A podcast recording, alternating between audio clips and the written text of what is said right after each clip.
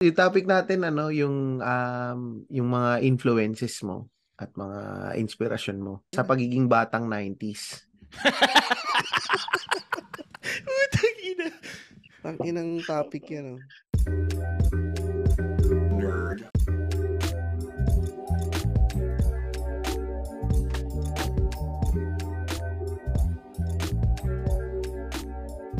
Welcome to another edition of the 3040 podcast with your host, Louis Lim and Tristan Ting. Ay, nakala ko pa lang, Louie, kala ko pa lang magsasabi ka na ng chismis, bigla ka nag-intro eh. Pero, Hindi, bo, man. Mamadali ako. oh, Eto. pero ano, para itong episode na to, ang tagal na ito, ang tagal nating in-schedule to. Wala na nga tayong maitopic dahil sa kaka-schedule natin sa kanya. Naga, nagamit na ng mga ibang podcast yung mga gusto nating itopic sa kanya. So ayaw naman nating paulit-ulit yung tanong sa kanya eh. Oh, kumbaga O, sa pangalanan ano, mo sa... na yung mga- Pangalanan mo na yung mga podcast na inagawan kayo ng topic. Yung machong chismisan. Yan. Mga arch enemy nyo ba yung mga yan? Hindi. Hindi Hindi. Galing. No, kami na ano eh. Kumigaling. Hindi, tsaka, eh, eto, nagsalita na, na, eh. pero hindi na ano, hindi na ila intro nagsalita na eh. Oo. Ang ano, ang general ng ano si general, ang general ng mga cool pals syempre. Si, ang batang 90s. James Karataan. Yak! Ayan. Ayaw na ayaw ko na talaga yung ba. Alam mo, ang inang yan, mayroon kaming gig nung nakaraan. Ito, yung ah, parang launching ng FIBA World Cup. Mm. sa in-invite kami. Wala akong kaalam-alam na yun yung yun yung ano, yun yung event. Mm-mm. Nung pagpunta na lang namin doon kasi may assistant naman na kami na sumasagot ng mga inquiries si Honeydel. Hi Honeydel. Parang nakikinig siya ng 3040 ano.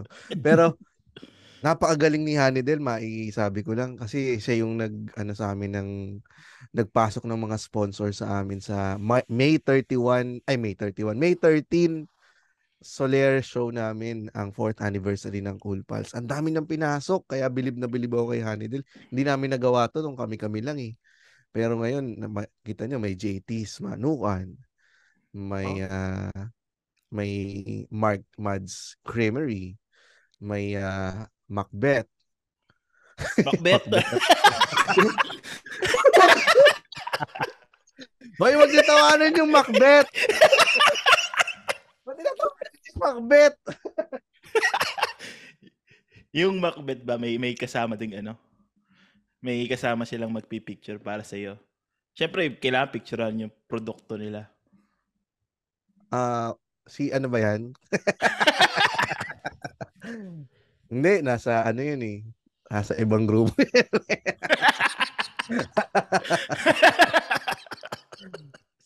At dami namin sponsor. Tino, kat, binigyan nga kami ng ano, olive, ah, olive, Old Spice. Old Spice, Ah. no? So, lahat ng a-attend makakakuha ng Old Spice, no? Walang Cool Pals ang may putok ng sa ng dating ng May 13. Na-anticipate yata nila eh. Na-anticipate yata nila yung mga cool Oo. pals eh. Oh, amoy tae lang pero walang putok. Walang putok. Kasi ang ganda ng Soler, eh, ang bango pagdating mo doon. Tangina, sabi ko, nako, pagdating ng May 13, squatter tong May tae ito sa pader. Pero yung ano yung sinasabi ko kanina, yung ah, yung bago Macbeth. tayo mag- Bago yun. Ay, ay. Gusto ko talaga yung Macbeth ah. Ah, hindi, yung marami kayong mga nakuhang sponsor si Hanilet ng sa ano sa Honeydel. Yeah. Hanidel pala. Hanidel. Hanidel. Ha, Hanilet. Oh, bago doon, may event kami ang pinuntahan. Si Honeydel yung sumasagot din ng mga inquiry. Yung kay Honeydel naman, eh, siya, ano lang niya yung date, event time, tapos wala ng mga, ano, mga iba pang specific details. So, pagpunta ko lang doon, nakita ko, ah, smart sports, tapos, event pala siya, puro basketball player yung mga nandun, mga coach ng basketball. Ina-announce yung mga guest, coach, ano, coach Chito Loizaga, coach, ano, tang ina sabi ko, doon ko nalaman talagang wala akong alam sa basketball. Kasi ang kilala ko lang na coach, si Coach Bamboo, Coach Leia, Coach the Sarah voice. Geronimo. Naantay ko sila sabihin. Pero wala eh. sa, tapos sinabihan pa kami na dapat daw mga ah, sports related yung mga jokes. Tang ina, wala naman ako Mm. sports related na jokes. Kaya nag-joke ako ng sino mga batang 90s dito. Joke ka ng batang 90s. Pero Ayun ano to ano nga, eh. James? Mm. Ipapasok ko na dahil nabanggit mo na yung mga pagka-coach, di ba? Papasok ko na yung topic natin for today sa episode na to. Yung pagiging mentor mo. Kasi ikaw, veteran comedian ka na, tapos medyo mataas na rin yung posisyon mo sa IT. Nasa posisyon ka na rin na pagiging mentor sa mga younger, ano mo. So yun ang ating episode topic ngayon. Surprise Ayoko topic dito sa 30-40 talaga. Mm. Kadiri. Ayoko yung natatawag na mentor. Kasi may ibang tao kasi na mm, ano, yung kasi ang pagiging mentor para sa akin, hindi siya hindi siya ano, hindi siya pinipilit, hindi siya Hindi. tinata, hindi siya hindi mo hindi mo pinapangalanan yung sarili mo as mentor. Mm-mm. Ibang tao yung maglo-look up sa at hihingi ng advice. Parang para sa akin napakataas ng isang mentor. Para feeling ko ano parang mga Gandalf ang itsura ng mga mentor eh. Pero yung pagiging mentor kasi na, na, na nagki-cringe ako sa ibang mga tao na tinatawag nila yung sarili nilang mentor. At Like, at Paano kung life at- coach, ganun? Life coach, mga ganun. life coach tapos nagtuturo ka sa basketball. Kaya nyo lang yan. Ah, puso lang, puso. Yun ba yung, pero yung may ibang tao kasi na talagang inaano nila, bine-verbalize nila yung sasabihin nila, gusto mo i-mentor kita? Naku, doon ako na uh, cringe eh. Pero paano pag may lumalapit sa'yo? Halimbawa, gusto mong magpa-turo. Mag, mag, ano, sabi na, ah, Casual lang. pwede ba? Pwede ba, ano, take mo ako sa un- under your wing, James? Ah, sa comedy o kaya sa trabaho. Ayoko yun. Ako kasi nakaka, ang laki ng responsibilidad nun kapag bumomba siya. Ikaw di ba kasi Pero may nag, ano na, may nagtanong na kung pwede kang, pwedeng mag, ano sa'yo, magpa-coaching, ganun. Ah, nagtatanong sila ng mga advice, ng mga ah, pwede mo bang panoorin tong set ko? Ah, anong masasabi mo dito sa set ko? Yung mga ganun lang, yung mga casual. Pero yung wala naman yung mga ah, master. Ikaw nang tatawagin kong master simula ngayon. Halika di. Tawagin mo ako. Utusan mo ako, master. Ganun. Pero ako, ano, witness naman ako dun kay James. Kasi Oo. nung, nag, nung nag-try ako mag-open mic, pina-check ko sa kanya yung, ano, eh, yung gusto kong i- i-deliver. In fairness naman to James, yung, yung feedback niya hindi sugar-coated eh. Sinabi niya, tangin ang dami mong sinasabi. Yung kagad yung sinabi niya sa akin eh. Yung dami mong sinasabi, dami mong mga yun. Bidlak, Totoo yun. tas bidlak ko si Tristan. Tapos binaka niya ako. Yun, totoo yun kasi nagpa, nagpa-review din ako ng jokes kay James dati. Sabi sa akin, masyadong mapalabok yung jokes mo. Kailangan ayusin mo. Ganyan, ganyan. Mm, so, Totoo yun. Yun naman napaka, sa akin, Ano, hindi ako madamot pagdating sa advice. Hindi ako basta kung ano yung tinuro lang din naman na sa akin nung ano nung nag-uumpisa pa lang ako. Yun lang din naman yung pinapasa ko. Ayoko lang kasi yung matag na mentor or yung magiging ako yung lahat ng gagawin ko susundin mo yung mga ganung tipo kasi iba-iba tayo eh. Tsaka doon ko doon lumalaki yung responsibilidad ng isang isang pagbibigay lang ng advice kapag dumikit na talaga siya sa'yo. Kaya ako, as much as possible, hanggat maaari, pag may tinanong ka, doon ko sa- sasagutin ko lang. Pero yung ako mismo yung pupuna, kahit wala kang tinatanong sa akin, mm, pupunahin kita, eh hindi ko na hindi na yun sakop nung sa akin. Tsaka ayoko rin naman syempre lahat naman ng tao may ego. No, Mm-mm. kapag ah, kapag binigyan mo sila ng unsolicited advice, most likely hindi nila tatanggapin yun or may resentment sa kanila sa part nila. pero hindi ba mahirap Tsaka kasi ang- Ay, sorry. Go, go. Go, go, go. Tsaka, tsaka kasi ang isang taong nagbibigay ng unsolicited advice, feeling ko, yun yung para sa kanila yun. Selfish, for Mm. selfish reasons yun. Kapag ikaw, nag, isang ta- ikaw, isa kang tao na nagbibigay lagi ng unsolicited advice, gusto mo lang gumaan yung pakiramdam mo at gusto mo lang i ah, maraming pa- factors yan eh para sa akin. Gusto mong i-assert yung dominance mo dun sa isang tao. Gusto mo siyang gusto mong ipakita sa kanya na mas magaling ka. Gusto mong ipakita sa kanya na mas senior ka kaysa sa kanya. At ah, gusto mong gumaan yung pakiramdam mo at gusto mong makita ng ibang tao na marami kang gustong marami kang alam kapag yun ang ginawa mo, eh, hindi yun para doon sa binibigyan mo ng advice. Pero More James, teka lang. Para sa sarili mo. Oh, Eh, boy suggest may ako kilala eh. kang ganyan. Puta. Eh, Ano, boy ano? suggest ako eh. Hindi naman, iba naman yung suggestion, suggestion sa, naman uns- yan. Ah. Ta- Oo, unsolicited advice. Saka, Pero James, kung araw-araw mo ano naman na eh. ginagawa, ano yun, Louis? Pero ano eh, yung yung may yung ano mo, yung sinasabi mo may bigat na ngayon eh kaysa dati. Kasi Cool Pals 40,000 ano fol- followers. Syempre yung may weight na yung mga pag ikaw na nagsalita, may may weight na siya.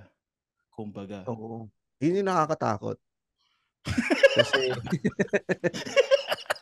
Pare, 1 million views yan, yung mga pag nag viral, viral eh. viral lagi. So, syempre, pag may sinabi ka na, oh, mga cool pals, ito yung gawin ninyo.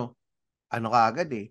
Sumusunod talaga yung mga tao eh. So, talagang... yan, na, yan naman ang kasinungalingan. na lahat ng video, pinaano kong video. Hindi, ga, ga, ga- ganito ko nabu-view yung sarili ko. Medyo, ah, ano lang, ah, ano tawag, doon? obnoxious ba yung ta- tawag doon? Pero, ganito ko lang kasi nabu-view ang sarili ko na kung medyo level kasi ako doon sa mga tao. Hindi ako yung, Mm. Hindi ako yung, ako yung relatable kasi ako. Para sa akin, sa sarili ko ha. Kaya kapag may sinasabi ako, kunyari may inuutos ako sa Cool Pals or may ina-at everyone ako dun sa Cool Pals group, sumusunod sila kasi for the sake na trip-trip lang. Yun yung, yun yung tingin ko kaya sila napapasunod or, Oo, totoo o yun. sumusunod. Hindi ako yung, hindi sila sumusunod dahil gusto nila akong sundin, kundi gusto nilang sundin yung, gina, yung sinasabi ko kasi masaya. Kasi ah, ano lang, ah, casual lang din yung gagawin. Wala naman, 'di ba, pag si- sinabi ko, tara, pakamatay tayo, masaya to. Baka sumunod sila doon.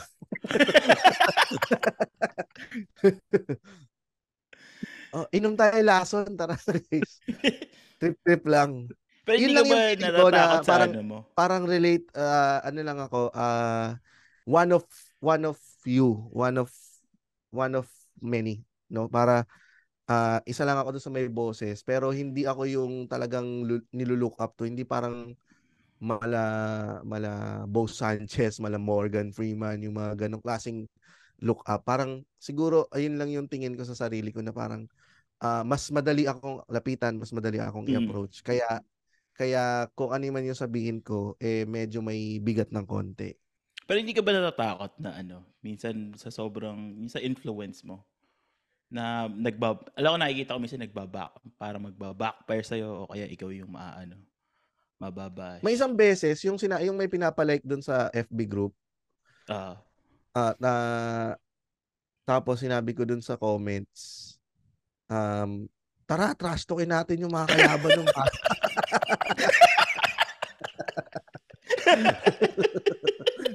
may may pinapaka-heart, pinapa-heart ng mga ano, mga Ah, ah, mga pamangkin, ganyan, oh. ng mga pamangkin. Sabi ko, nako, kailangan makabulat. Trash talkin natin yung iba. Putang ina ng mga batang yan eh. naalala ko yun. Tapos may sumunod. May ano, Michael Hapin. Si Michael Hapin. Sabi ko, medyo nag nag nag ano ako doon nag uh, bumuwi ano ako Bakit? nag bumak out ako ng konti Ah. no. Kasi sabi ko, uy, gago joke lang 'yun. Kasi, kasi in-screenshot pa niya yung sinabi niya eh. Sabi niya, yung isa, oh, kasi yung itsura ng isang bata medyo mataba, tapos naka-dress na buong ano, tapos may handbag. may handbag. Tapos sabi, dun sa comment niya, sabi niya, Hoy, ang dami yatang binayaran ni Doña Budi niya. Yung pinaka natatawa ko yung isa yung si Kenneth, yung si Kenneth Salazar. Doon ako natawa doon sa ano na yun eh. Ginawa niya eh. Yung mag-isa ni siyang sumugod. Salazar? Anong yung sinugod niya yung kabila.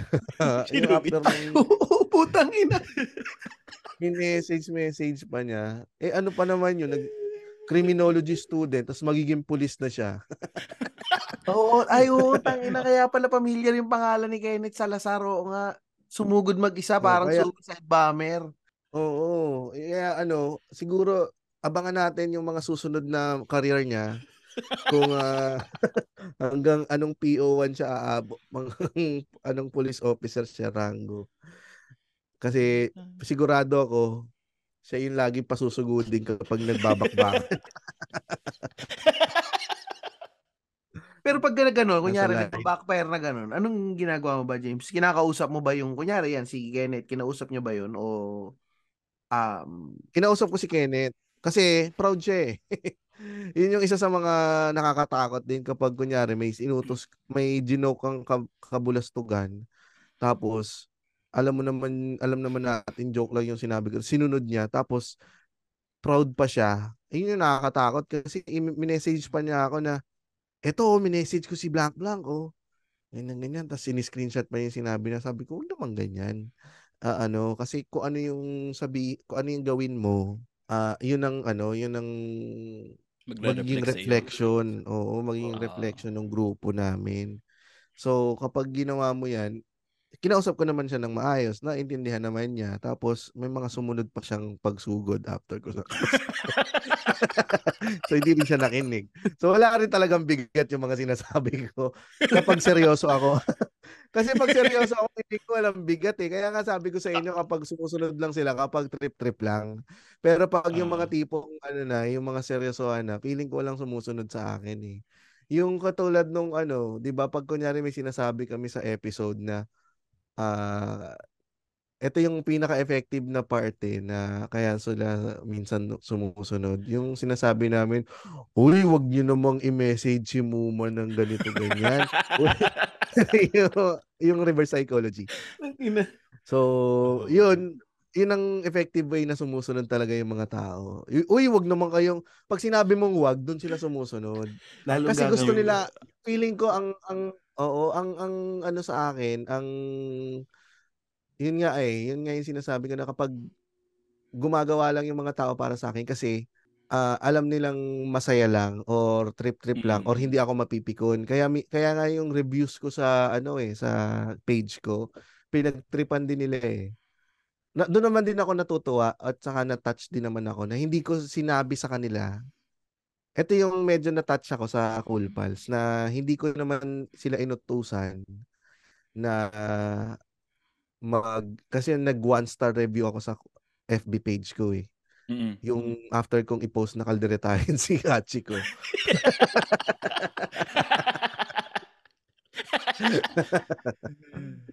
Doon doon ako man tas na nag one star ako. Eh yung kauna-unahan pang review ko. Kaya one star talagang ano, ano pag nakita yun ng mga future clients ko sa wedding, sabi nila, ay, wag na nating kunin to si James Karaan kasi nangangaldereta ng aso. Pero yung natouch ako sa kanila kasi in, ka, na, nagawa nilang i ano, naawa sila dun sa nangyari sa akin. Gi, ni-reverse nila yung Yung- reviews yung star. ko. Oo. Yung naging five star na ako ngayon. Ah. Pero yung naging ano lang, kaya siya sumunod yung mga tao kasi ang saya ko kasing pagtripan. Yun siguro yung ano, yung isa siguro sa mga ano ko, ah hindi ko hindi ko masasabing best quality, pero parang best quality na rin sa akin na masarap akong pagtripan. Nakakatawa Kaya, kasi yung tingnan ano yung reaction mo pag ah, nag, medyo nagagalit ka na. Parang kaya mas, mar- marami na pagtitripan ka palagi minsan sa ano. Sa Reddit. Parang yung reaction mo, yun, yun yung lagi iniintay ng mga tao pag ah, yung mga jokes na ganun. Yun yung naka- nakakaano sa ma- eh. Feeling ko nga mas effective ako pag ako yung nasa receiving end nung ano, tapos pag nagagalit Mm. na ako. Yung tapos ito, yung mga reviews nila, basahin ko lang yung iba. Sabi ni tingnan, pinost pa yung ano, pinost pa ni Zari Ewan ko mga to, tangina. Ay, sorry.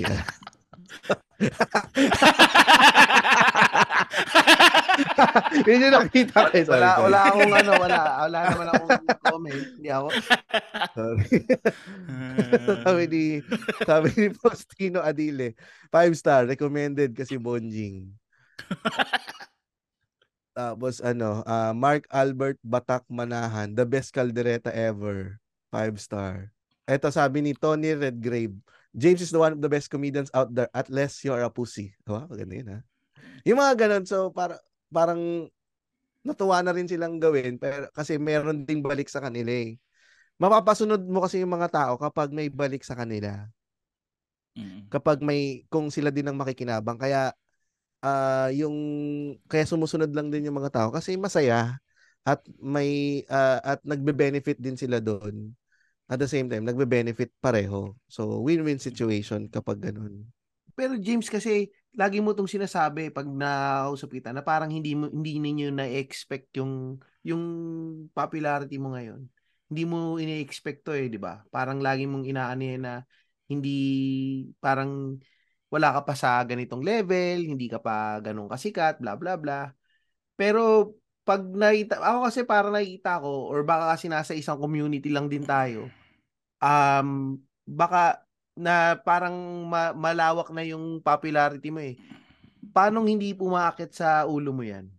Kasi maliit pa din eh. Oo, James.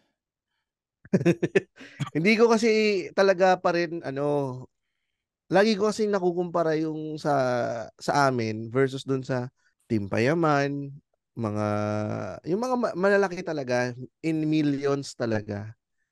So para sa akin hindi pa ito yung talagang matuturing mong malaki. Meron pero hindi ganoon kalaki. At Parang hindi siya ano, ganun Iniintay mo maging parang household name na kayo tsaka mo mako-consider na yun, we made it ganun. Oo. Pero sa ano sa natatawa ko dito sa isang review. One of the best businessman out there.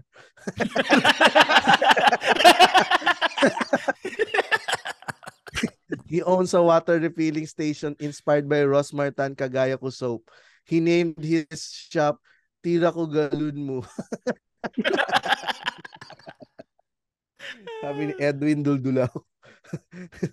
Pero yung kung medyo ano ah, ma- makasabihin nyo, plastic naman ako, ipokrito. Pero hindi ko na ine-expect yung sarili namin na Siyempre may pangarap pa rin naman na kami na maging household name. Mm. Yun naman talaga yung pangarap. Pero hindi ko na hindi ko siya ine-expect na mangyayari. Mm. Sa kasi ano lang din naman ako eh ah, na, may nasa reality ako at ah, alam ko kasi yung takbo nung data ng Cool Pals. Ako kasi yung tumitingin. Tapos yung kung paano siya tumatakbo. Mabagal, mabagal kasi. So, kung ganun ang rate, kung ano kung ganun lang ang trend, hindi namin ma-reach in our lifetime yung ganung klaseng kasikatan. Siguro Paano kapag data? si- Yung sa unique listens mo every ano every Mm, episode mm. o ano? Paano data Yun, yung, yung mga mo? data Ah, sa yun. unique Oo, yung details. ana- analyti- analytics nung nung podcast. Mm, So okay. pagdating sa ganun, um, lagi akong nakaset foot sa ground na kailangan mo pang kumayod kasi ito yung nakikita ko. Kasi kapag nakikita nyo lang yung outside, may kita nyo marami, maraming nanonood ng shows, sumusunod sa live shows, tapos may may active yung community sa FB group. Yung mga ganun lang ang nakikita nyo. Pero yung underlying na ano, na fo- following, nakikita ko kasi yung totoong numbers. At Mm. nakikita ko kung paano siya umaangat everyday. Na mabagal talaga yung pag-angat. Hindi talaga yung nag spike ng 100,000. Pero consist pero con- consistent naman yung pag-angat niya. Hindi siya nag-sta- nag-stagnate kumbaga. Oo. Consistent naman yung pag-angat niya. And yun nga lang, ang rate is mabagal. So Mm. kung kukumputin mo, kung, ar- kung ganun lang din, ano, baka 70 years old na kami maging household name. Which is, Pero hindi like, din naman ano, siya masama. Okay lang sa akin yun. Kasi, ah, nandito naman ako in the, for, for na, for the long I'm in game. it for the long run. Parang ganun. Ah. So, Pero unti-unti na kayo nagbe-break sa mainstream. Eh. Siyempre may, may show ka na. Yung sa The Good ano. Oh, the Sa Goodwill. ne- the Goodwill. goodwill. Goodwill, no? Wala namang nanonood. Wala ba? So, ewan ko. Ewan ko. Baka puro iglesia. Yun. Nakakapanalo sila ng ano eh, ng Nananalo ba na? nakapanalo na iglesia ng mga baby pigs, okay, maniniwala na ako dun. Kaya natin yun. Pero mostly, di pa naman, wala pa naman ako nakikitang iglesia na ano eh. In-endorse ng iglesia na baby pig. yung anak ni Lyle. Baka yung anak ni Lyle. Oh, try natin yan kay Yeah. Lyle pagka ano, i isabi niya sa mga isa sa mga misa nila. Pero yun nga, yung klase nung klase nung following namin, although loyal at saka Mm. masasabi mong inaabangan lahat ng episodes, yun lang din yung ano, yun lang din yung catch. So, hindi siya ganun ka laki. Mm-mm. Although maliit pero Solid. ma, ma, ma- solid. Solid. Solid naman. Oo. Doon na kaya masaya naman ako doon sa ano. Pero masaya ako doon sa takbo. Kahit mabagal siya. Masaya ako sa takbo. Dahil Ito hindi pala, naman, James. hindi naman kami nagmamadali eh. May tanong din pala. Anong pakiramdam mo kapag sinasabi ng mga tao na ano, na-inspire kaming mag-podcast dahil sa inyo? Kaya yung, kumbaga, sa amin kami nang galing sa inyo. Ganun. Na, na, na-inspire na, na-inspire kami sa inyo. Kaya Sobrang natutuwa ako kasi- ganun. O, sobrang natutuwa ako pag ganyan yung feedback. Ah, kaya gagawa na kami ng Cool Pals Network Asia. So, ilalagay na namin lahat ng mga na-inspire sa amin. Anong requirements? Anong requirements? Ilang Ano? license ba requirements doon? P- pwede bang mag-apply sa KNA? Pwede na, pwede na yung 1,000 license. Okay na ako dyan. oh, 1,000 license, Louie. Pwede na tayo dyan. Papasok na kayo? Pasok na. Oo, papasok na Ah, kami sige. dyan. Pasok, pasok. Ah, abangan ninyo. Abangan ninyo yan, Cool Pals Network Asia. Pero yung nakakaano, na, nakakatuwa. Kaya ako kapag may nagme-message sa akin, na-inspire sila na gumawa ng ganito, ng podcast. Tapos kapag nanghingi sila ng tulong or no or advice, sinasagot ko talaga. Hindi ako yung one Mm-mm. ma- ma- mahaba ako sumagot kapag mga ganong klaseng tanong. Talagang Ano ah, kung constant na tumasa, la, nagtatanong? Siyempre may mga ganun eh, yung laging nagme-message, tas ang haba din. Di ba minsan parang pa nakakapagod yun pag ah, ganun. Sinasagot ko kapag meron akong free time, pero hindi ako pag ma, ma, ma, ma, ma- ma- ano ka, lagi kang nag may message. Eh asahan mo na may mga times na hindi na ako makakasagot. Or ano, or, or kasi kung naabutan mo ako ng drive or tulog, tas pag nakita ko sa umaga, tas makakalimutan ko na yan. So, pag may free time ako, sumasagot naman din Mm. talaga ako. Hindi masagot si James sa message. Lagi ko mini-message yan eh. Malapit na nga niya ako i-block. Oo. Laging ano yun, lagi Actually, na- ano, second account ko na lang Sumasagot yung na-access mo eh. Hindi na yung, hindi na yung Eh, dami pero sumasagot talaga si. James. Pag kunyari may tatanong ako, kunyari magpapa, Ah. tatanong lang ako na, James, pwede ba ako maki-promote ng 30-40 sa ano, sa sa Cool Pals or pwede bang magpa-promote ng ganito? Ano naman siya? Kaya nga Sabi siguro relatable nga Sabi siguro rin siya eh. Kaya nga meron na kaming ano eh. Sabi ni James, kaya nga meron na kami doon sa, sa main page na Cool Pals para mag-promote eh. Doon mo na ipadaan lahat ng promotion mo. Hindi, pwede naman yung ginagawa nito. Hindi naman kami madamot kung gusto niyo naman mag-post tungkol sa podcast ninyo sa FB group or sa FB chat. Okay lang naman yun, mag-promote kayo. Eh, hindi rin hindi nyo rin naman makukuha lahat eh. Mm. Hindi basta nag-post lang naman kayo dun eh. eh hindi naman necessarily susunod yung mga tao. Oo.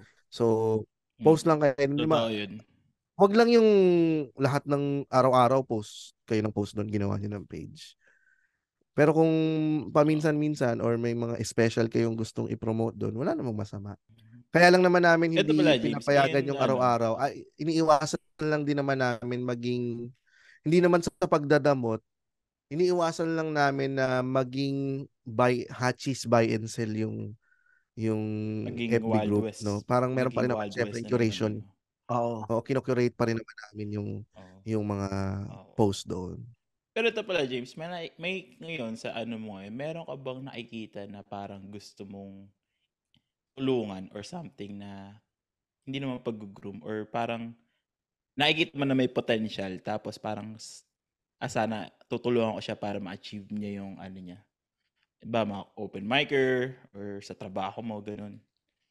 May ganun Meron. bang ano? Meron akong urge, meron akong nakikitang mga ganong klasing tao. Pero, yun nga, ayoko kasi nagbibigay ng unsolicited advice. Hintay ko lang na ikaw yung magtanong sa akin. Kasi, ayoko kasi magmukhang teacher or ano. Kaya hindi nga ako nag, takot ako magpa-workshop or para sa ano. Kasi, hindi, sa, sa totoo lang, hindi pa rin naman ako confident sa mga sinasabi ko, eh, sa mga sari, sa sarili ko, sa sarili kong ah, ability.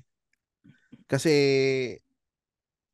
every time na sumasampa pa rin ako sa stage, may takot pa rin ako na bobomba, may takot pa rin ako na hindi gumana. So yung takot na yun, nagta-translate yun sa confidence, yung lesser confidence ko na magbigay ng advice. Kasi ang tingin ko pa rin sa sarili ko is one of ano, one of few one of you pa rin, one of many pa rin na ginagawa lang naman ito for for the gusto na magpatawa at gustong gumaan gumaan yung sumarap yung ah, pakiramdam sa sarili kapag nagagawa mo yung pag pe- perform on stage. So yung urge na tulungan sila wala sa akin eh. Nasa kapag nandoon lang masaya ako nagbibigay ako ng advice. Kunyari si Julius Lamonte Mm. Nag-post siya sa comedy writing group ng joke.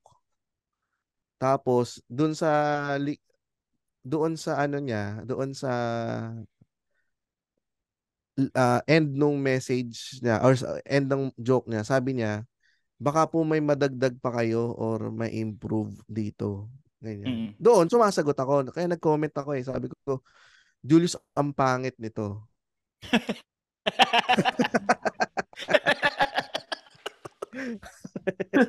sabi ko, sabi ko, hindi to joke, Julius. Ano lang to? nag state ka lang ng fact. Ah, trivia lang, trivia lang ito kung tutuusin. Kasi si- ang joke niya nun, alam niyo yung ano, alam niyo yung ah, mga brands, ay yung mga fake na iba-iba yung pangal, iba-iba yung pangalan ng logo or ng tatak. Kasi Mm. may tropa ako, binilin siya ng Nike, tapos pinagmayabang na sa amin, Nike daw yun. E pagkita namin, nyek. Eh sabi ko, eh yun nga, eh parang, yung joke mo ay nyek. Hindi, joke lang, Julius. ah. walang ano, walang wala pang punchline ganun. Walang punchline kasi na, ano lang siya eh. Nangyari talaga siya eh. Oo. So set up lang siya. Sabi ko set, Set up, up lang, lang. siya. Kulang pa to. Kulang lang pa ng punchline. Kailangan yung punchline mo, ilalagyan mo ng twist or ano, kabaliktaran nung ginawa mong setup. Na kaya sabi ko, sabi ko bad example to pero ito yung example na pwede mong sundin or i-ting tingnan na binilan ako ng nanay ko ng Nike tapos ang tatak tapos nung pagtingin namin nyek sabi ko Mm. sinong niloko niya? Eh wala naman siyang na, patay na yung nanay niya. Yung mga ganong klase na, Oo. na parang hindi mo in-expect pero doon pumunta. Pag nagsusulat ka ba ng jokes, James, inuuna mo ba yung punchline o yung setup muna? Inuuna ko yung fi- buo na siya eh pag naisip ko Okay. kapag sinulat ko. Parang isang joke lang siya. Kunyari, may naisip akong joke tungkol sa ano, tungkol sa Iglesia ni Cristo. Pag may naisip ako isang joke na ganun, ah, most likely buo na yung isang joke, isang joke na yun, isang beat. Pero pag sinulat ko siya, dadagdagan ko pa siya ng ibang ano, saan pa pwedeng pumunta ito? Saan pa pwedeng saan ko pa pwedeng dalhin? No, yung or gumagawa ako ng ano eh, kung familiar kayo sa mind map. Yung isang bilog-bilog lang siya. Kunyari, meron siyang center topic. Mm-mm. Tapos, i-connect mo siya sa isa pang circle na pwede Ah, siyang okay, gets, gets. doon. Tapos Oo. yung circle na yun, pwede siyang mag-connect pa sa iba na separate topic. Kaya kung mapapansin nyo, pag nagjo-joke ako minsan, sanga-sanga. Kapag may nabanggit ako dito sa isa, pupunta muna ako dito, tsaka ako babalik dun sa original topic. Topic, oo. Mm. Para hindi mahuli yung punchline mo agad. Kasi may gan- Hindi naman, para at least ma- mahaba, malaki yung bit, mal- lumalaki yung joke mo. Kunyari, kahit kahit ah ah, tungkol sa Catholic yung joke ko, tatalo na Mm. ah, pag may nabanggit lang ako na sabi ko, nagko-commentator kasi ako sa simbahan eh. Kaso pag sa simbahan, kaso pag nag-ano ako, nagko-commentate nung nagko-commentator ako, nag-host din ako sa, ng mga events. Kaya nag nag-worry ako baka mapagpalit ko yung isa iba minsan na nag-host ako. Kaya pag kunyari nag-announce ako sa simbahan na thank you for attending the 24th Sunday in Ordinary Time and here's your priest, Father Jerry. eh, tapos, sasanga ako dun sa isang joke na papunta naman sa pagiging host ko. Alam mo, Oo. gusto ko talagang maging host ng mga cos- okay. cosplay, ah, ganyan, ganyan. So, tapos saka after ko magawa yung bit ko naman sa host, Ikaw babalik ako ulit siya- sa commentator. siya sa ano. Ah, babalik ako ulit sa topic na commentator na iba naman ang joke. So, parang lalabas lang yung isa kong joke na para lang akong nagko-converse. Mm, parang Mm. converse, ah, napaka-conversational lang talaga. Oo, hindi Mm. siya putol-putol na joke joke by joke by joke. Mm. Parang Mm. ano siya, kino-connect ko talaga siya sa isang malaking kwento.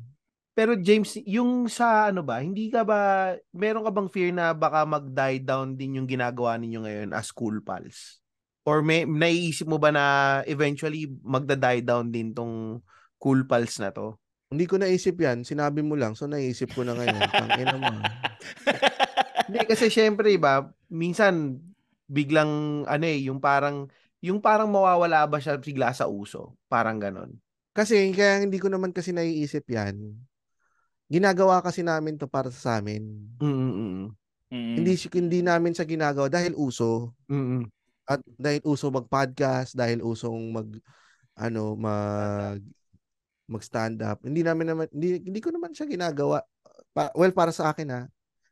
Well tingin ko rin para sa aming lima. Hindi namin to ginagawa for the sake na ah, kumita ng pera or or ano.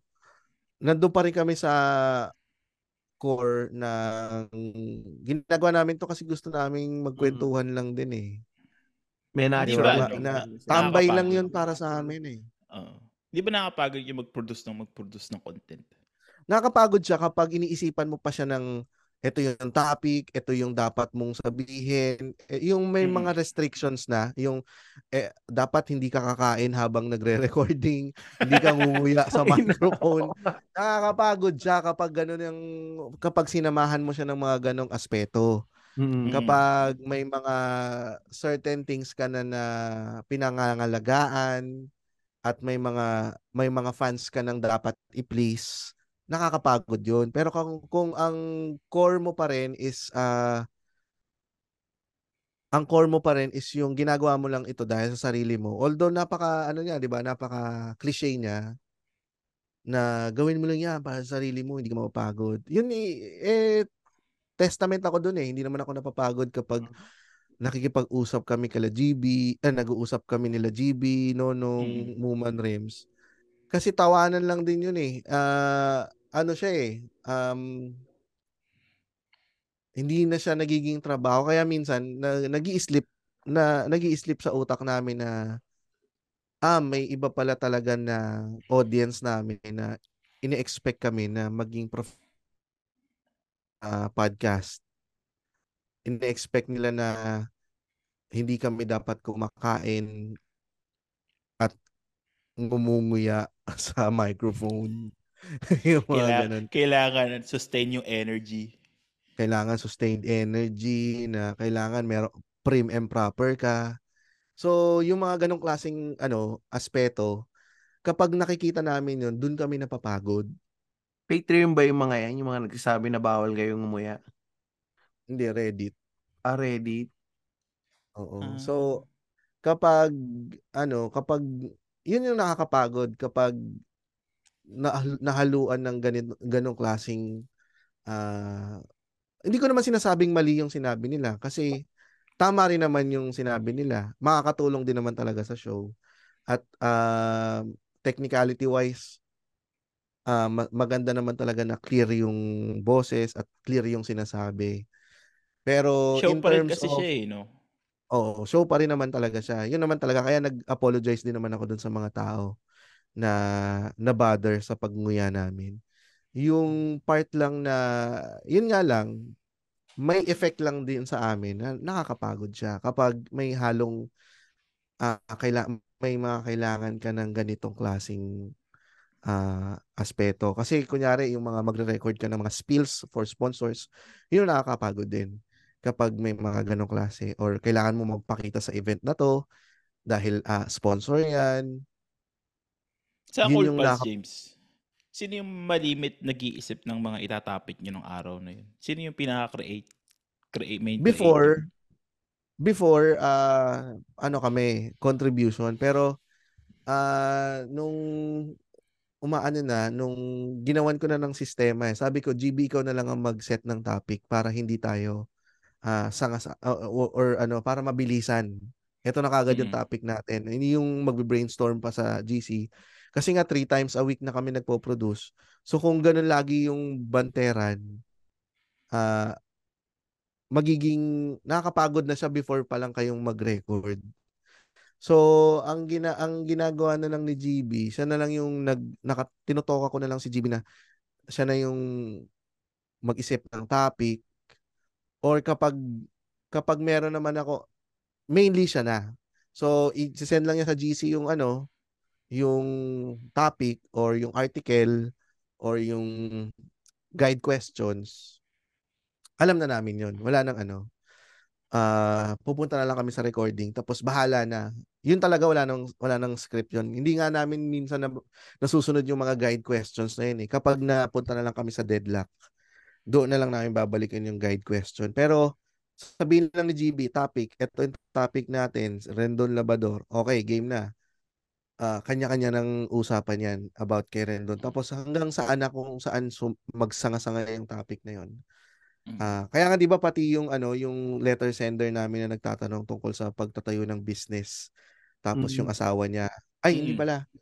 Hindi yung nagkwento yung isang letter sender na nasa US. Nasa abroad. Tapos ah the one the one that The got one that away got niya away niya. nandito sa Pilipinas. Ay, oo, oo. So napunta yung usapan sa what if, no? Nagsanga na doon. So para hindi rin din nakakapagod na kasi nakakapagod din yun mag-stick ka lang sa isang topic eh. Totoo yun. Na Iba kung yung, napigaan nyo ano, na't lahat, kailangan yung pahabain hanggang isang oras, eh di pwede naman na tayong sumanga sa iba. Mm. Totoo yun. Pag ano may yung matutut- magta-topic na ganun, ang, hab, ang isang topic lang tas napigaan nyo na. Parang puro dead air na pagkatapos. Kasi wala na kayong mapiga Wala na talaga. kayo mas Puro buyaan na lang yung maririnig din. Pero yung ano, yung kaya kaya doon nawawala yung stress at pagod kasi at the same time may natututunan kang bago doon sa kaibigan mo. Tsaka hindi naman din kami pinagsama-sama ng out of the blue eh. Magkakasama na kami before. Kaya Pero very naging mas close ba kayo?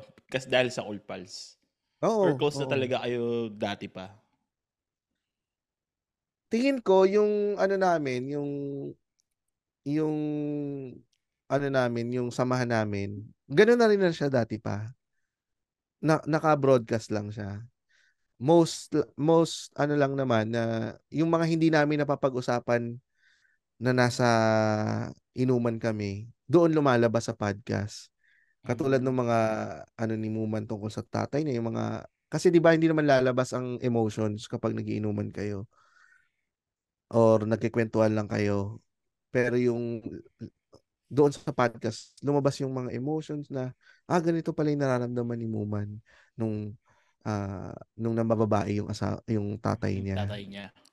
Oo, yung yun yung mga natututunan namin sa bawat isa. Tapos um yun, yun hindi siya na, hindi to answer the question of ano Tristan hindi ako hindi ako nag-worry na mawawala siya sa uso. Kasi kung wa- mawalan man kami ng listeners or bumaba yung listeners namin, okay lang kasi pupunta kami talaga sa studio para magkwentuhan.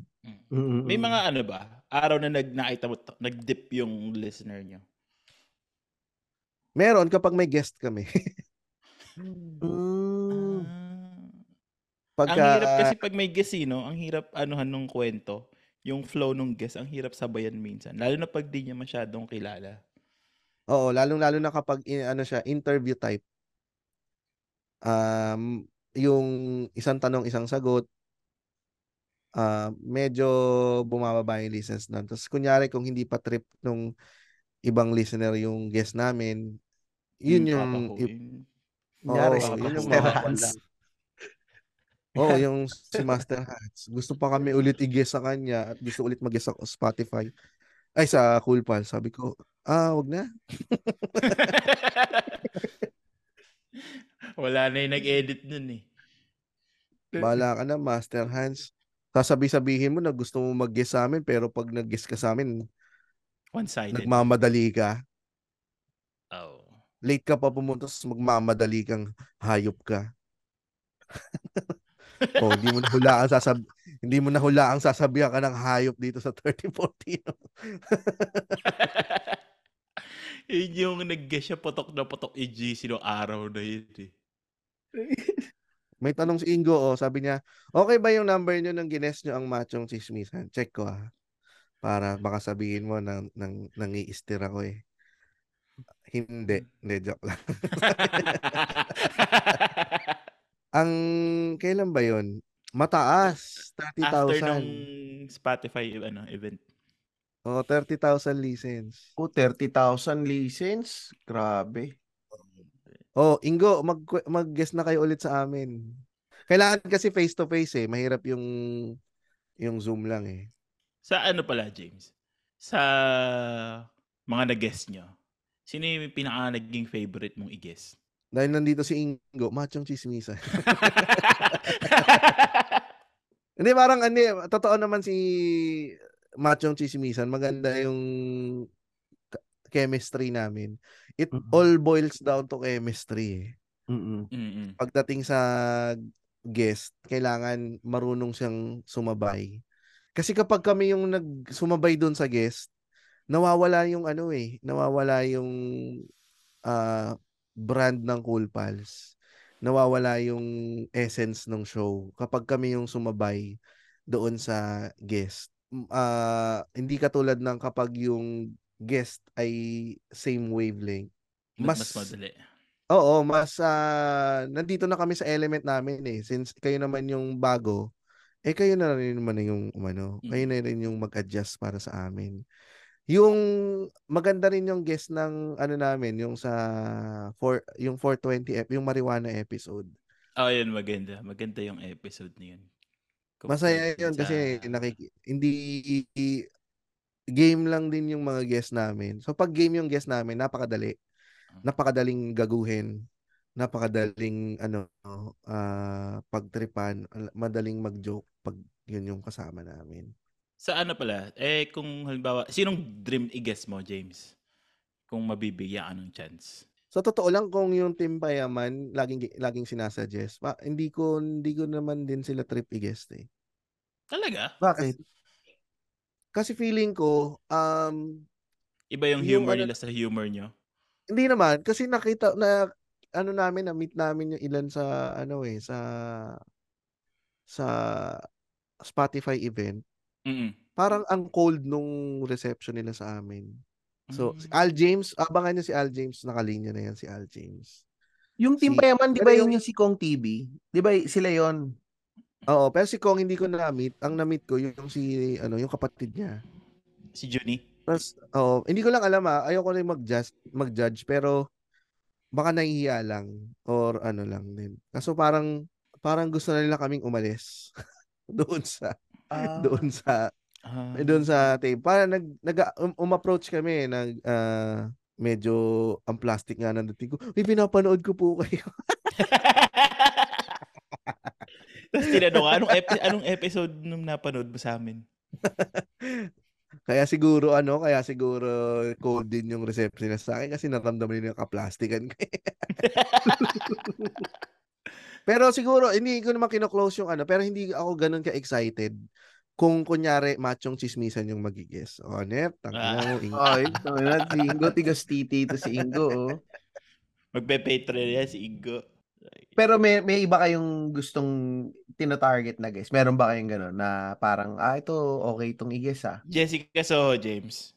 Geges, kung ano mapa- magiges si Jessica Soho. Ah, ayoko kay Jessica. Kasi alam naman na namin yung magiging capacity namin kapag may dumating na malaking celeb. Takot ako talaga mag-guess ng malaking ta malaking ta hindi malaking tao, malaking celebrity. In terms of ano ha, kasi kata na. Hindi. Natakot ako kasi mawawala kami ng ano, mawawalan kami ng yung hindi kami sari ano namin, sarili namin, yung you're not you, yung parang ganun. Mas Hindi naman sa mas matatabunan, mas parang- maingat ka. Ganun. Oo, parang magiging magiging hindi kami tarantado. Yun na lang. Mm. Parang ano kami, parang Tito Boy episode. Oo, parang kay Tito Boy. Eh, oo. So parang takot mag mag ano, mag ah, Tame version ng Magsabi. Cold Pulse. Oo. Pero feeling ko, ngayong fa- pag may face-to-face, kasi ano eh, noong una, ito ang maganda example, si Carmina Constantino, yung anchor sa ANC. Mm-mm. Um, ang- maganda yung naging guesting niya.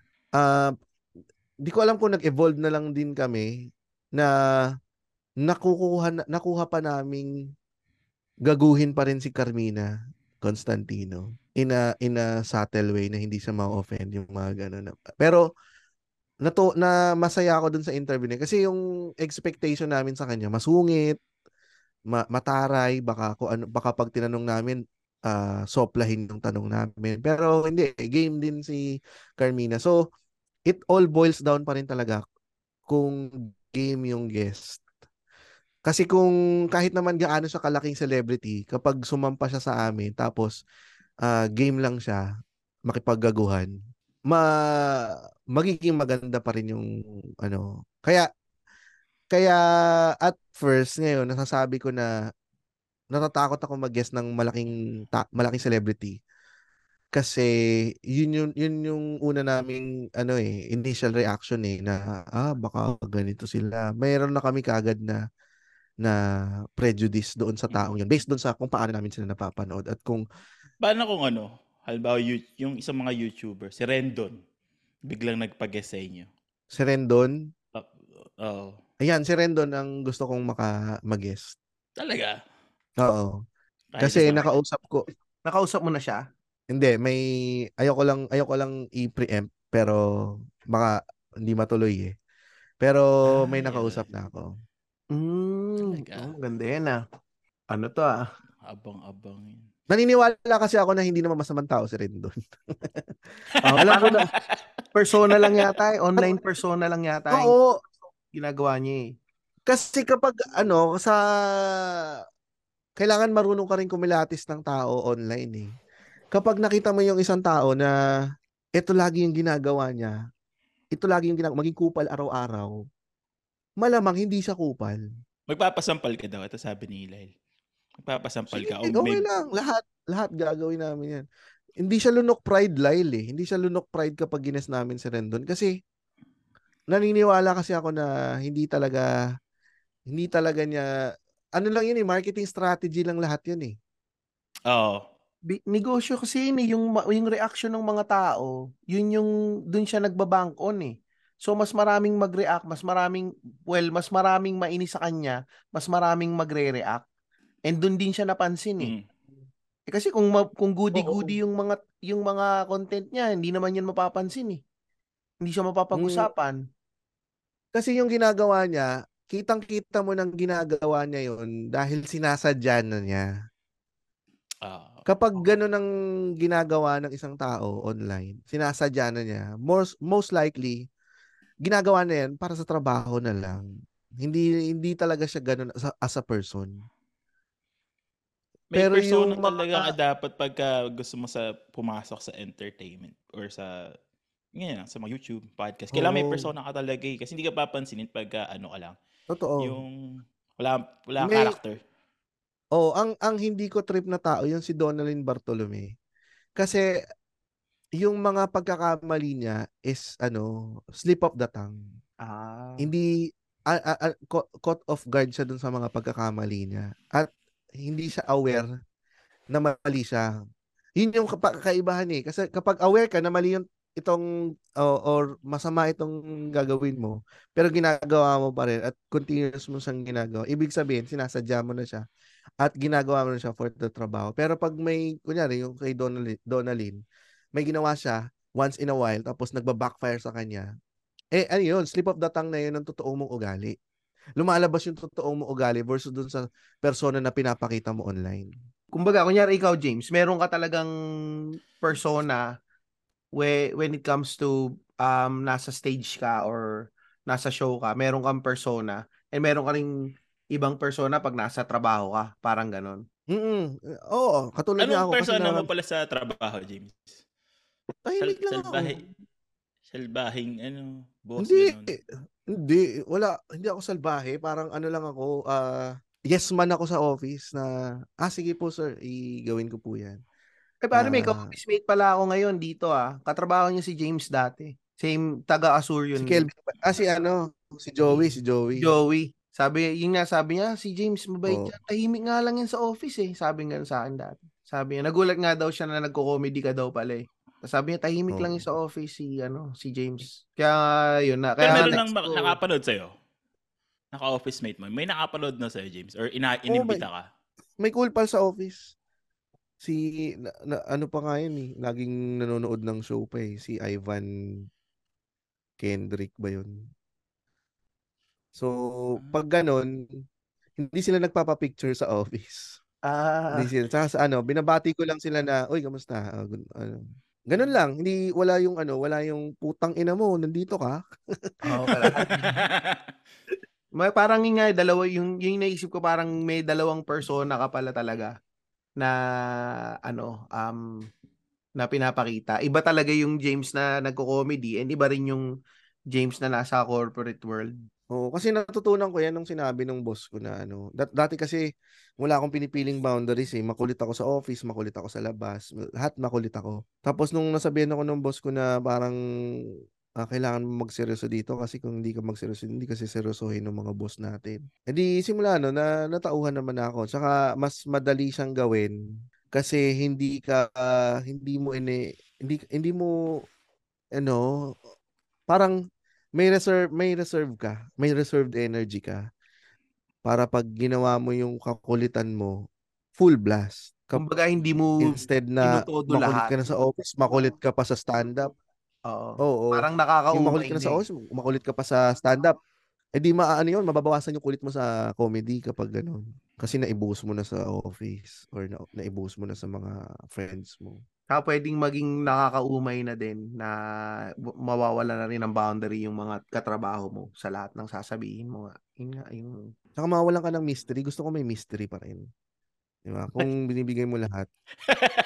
yung mystery. may mystery, may mystery ka pa, James. mystery ka pa pala. May, mystery meron ka ka pa, rin ba? marami ka pa, Meron- may meron ka marami pa- ka pang mystery ilalabas. Ah, feeling ko. malalim Parang akong tao. nailabas eh. mo na lahat sa Cool Pals eh. Hindi ko alam. Sana meron pa. Kay, pero kay- surface pa lang, surface pa lang yung 5 gallons na kwento mo, James. hindi, wala na siyang ano. may tatago kay Clydong, gagi.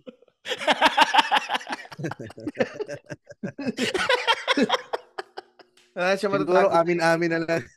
Sa amin na rin ito yung mystery na yun. Nung nakita niya akong hubad. ah, May nag-exercise ka bang hubot-tubad nun? hindi. Maliligo ako noon. eh bago pumasok ng banyo, hinubad ko na. eh naka-on yung Zoom. Kasi di ko alam ba't ako nagubad sa labas ng banyo. Naman talaga siya ginagawa. Pero nung time na yun, parang gusto ko lang maghubad sa labas ng bahay. Yun. So yun. Mal- malamig ba nung araw na yan, James? Tingin mo. Um, yun, doon nga ako nagtataka eh. baka, baka nagtatago talaga siya pag mainit. Dito na natin to ano, tapusin. Wrap up na natin to, Louie. Mm, sige, sige. On a high note, dahil may meeting pa rin to si James para hindi natin masyadong inaano yung ano natin, yung Oo. oras niya. Nakakaya naman, syempre. James Karaan na to eh. O, di ba? Hindi, Ah, hindi mm. naging tungkol sa mentor yung episode. Pero ano, James, ah, anything na ipopromote para sa ano, Ah, ending? May 13, Soler. ah ah, nood po kayo dyan. Ah, magmi-meeting na nga kami after nito kasi ang laking event nito. Nung, nung napuntahan ko lang yung Soler, doon ko na-realize na puta, hindi, hindi pwedeng putyo-putyo lang yung ano yung gagawin namin. Kailangan Full talagang, ano, ano, production. Hindi, full walang online production yan, talaga. Hindi, hindi ba Bawal kayo na- magpapa- Bawal naka-shorts. Bawal naka-shorts pagpapasok. Hindi na namin i-online, ano na lang to, ah, video on demand. Ah, video on. Ah, Ah, maganda. yes. Sige, sige. Yun, sakto. Kasi ano din, kaya ako rin natanong kasi may mga ibang nakikinig din. Marami nakikinig na taga Canada tsaka taga um, US. At least may ano din, pwedeng, pwede nilang ma-access yung video on demand pagka Mm. meron na. Yung mga iba ba ninyong show, hindi na ba i-ano sa Zoom? Kung, kung mag, mag-show pa kayo ulit. Wala na kayong... Yung best of, James. Umuwi kayo. Video on demand din. Baka hindi eh kasi ayaw naman nila Victor ng naka-video on demand eh. Ah, Ano yan. lang 'yan siguro ipagdasal na lang natin na kunin siya ng Netflix, mga ganun, para at least meron tayong ano. Kasi kaya kami nagsushow ng mga ganung malalaki para binivideo naman din namin yung mga yun para meron kaming mga ipakita sa mga streaming platforms na, uy, eto, pwede niyong bilhin. Mm. Tapos, doon nyo sila mapapanood. Pag, pag ine-Netflix ba, James, hindi ka nagwo-worry na yung pagta-translate niya, hindi siya magmamatch dun sa ano nyo. Hindi, hindi, bayad na eh. Okay na. Bahala na kayo paano niintindihin. Putang ina ninyo. Basta ako nag-show, nagustuhan ng kung kung kung, kung kukunin ng Netflix, basta ako nag-show, natawa yung audience, nagustuhan ng Netflix, binili ng Netflix. Yung reaction na lang ng mga tao after mapanood yun, syempre hindi ko na control yun. Lalong-lalo na kung nasa wider platform na siya na hindi ko na audience.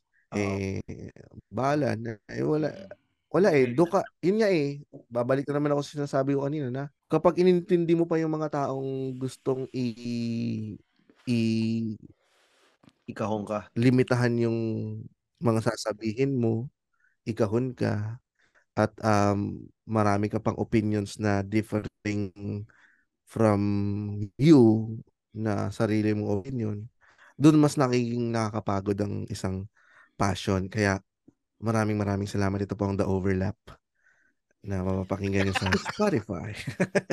Yun, actually maganda yung huling sinabi ni James and maganda ring mag-jump off tayo doon dahil maganda rin na sinabi rin ni James na yun nga yung pagkakahon na dapat hindi natin iintindihan. Kagaya ng The High Point Podcast na project ni Louie na hindi niya kinahon yung sarili niya sa mga kung ano nung topic. Meron siyang mga topic doon na ikaw na nga magsabi, Louie, ano ba bang mga aabangan nila dyan sa an- more May sariling podcast si Louie. Hindi, Ah. kasama ko si, ano dito, si Si Juan Paolo. Francen at J- siya si JPM. Kumbaga, Naku, nag-project, na kayo. ano lang kami.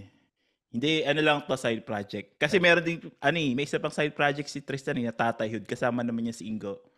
Kwentuhang, ano, Ah, pang mga parenting anak. naman, parenting. Kami ni Ingo, meron kami ni Ingo. Sige, pagbutihan niyo yan para maisama kayo sa Cool Pals Network Asia.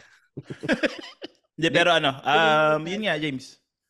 The, yung high point, more on lifestyle siya. Um, young adults. More on young adult. Young adult, paano tamang paggastos ng pera mo or something. Social Mm. relationship. Anything in regards sa young adult life natin. Yes. Uy, sabi din pala dito ni Ramo, meron ba kasunod daw yung overlap? The overlap. Ayaw di- nga. Pag sinipag ako. Ikaw din ba nakaka- nag-edit nun, James? Oh, ay hindi, hindi pinapasa ko sa ano, pad machine. Spotify exclusive or PNA exclusive. Hindi. Ano? Hindi. Pero kasi kung ano man na yung na sabi ko dun sa season 1, ah most like yun na yun eh. Yun na yung mga natutunan ko eh. Kinonsize ko lang sa isang episode, isang season. So sana may natutunan kayo dun. Well, pag may natutunan kang bago, di may season 2 na. Yun. Oh, Louie, Siguro, ano na? Meron oh, ba, yun nga eh. may ano pa ba tayo? Meron ba tayong mga i, mga isi-shoutout na mga sponsor oh, natin? ano, syempre yung ano sponsor natin na Black Vape PH. Uh, like niya lang yung sila sa Instagram. Ay, oo, anything- Black, Black Vape. Chinig ko yung Instagram niyan. Meron sila yung mga iba-ibang flavor. Although baka kasi hindi ko kasi alam yung mga vape. Oh, meron silang meron parang mga 30 flavors yata Oo, meron sila. marami Ano silang siya flavor eh. disposable. Pwede kang Pati ba bumili ng yung- pod kits lang nila. Ah, Oo, yun. May mga pods yun. Yung pala yun. Yan. Ano yan? Yan si ano Black Vape. Follow ninyo yung si Black Vape. Tapos, yun. Um, tsaka salamat din sa mga sumama sa amin ngayon dito sa ano sa recording. Sasabihin ko na lang yung mga pangalan nito mga to. Si Ingo, si Jasper Reyes, si Kelvin E, si Kian Arlegi, si Lyle, si Mark D, si Ram, si Wilbert. Yan. So, sa mga hindi nakaabot, abangan nyo na lang sa recording siguro to. So, sa tinatapos namin to, James, pa, tong podcast namin, meron kami pinapakyu. So, normally si Louie nagpapakyu, pero since nga meron kaming guest, baka meron kang ipapakyu. Um, Ah, pag na huli lang kang may pala. pinakyo. Pag- Huli kang may pinakyo, Tristan. Ewan ko sa'yo. Parating pa sa akin. Tangina mo. Pa, uso mong papakyo-pakyo ka, eh, papahama ka tuloy. Okay. So, wag na tayong ipapaki si James. Baka mapahamak din kasi siya. Oo. Yan na natin yan. Ah, God bless everyone.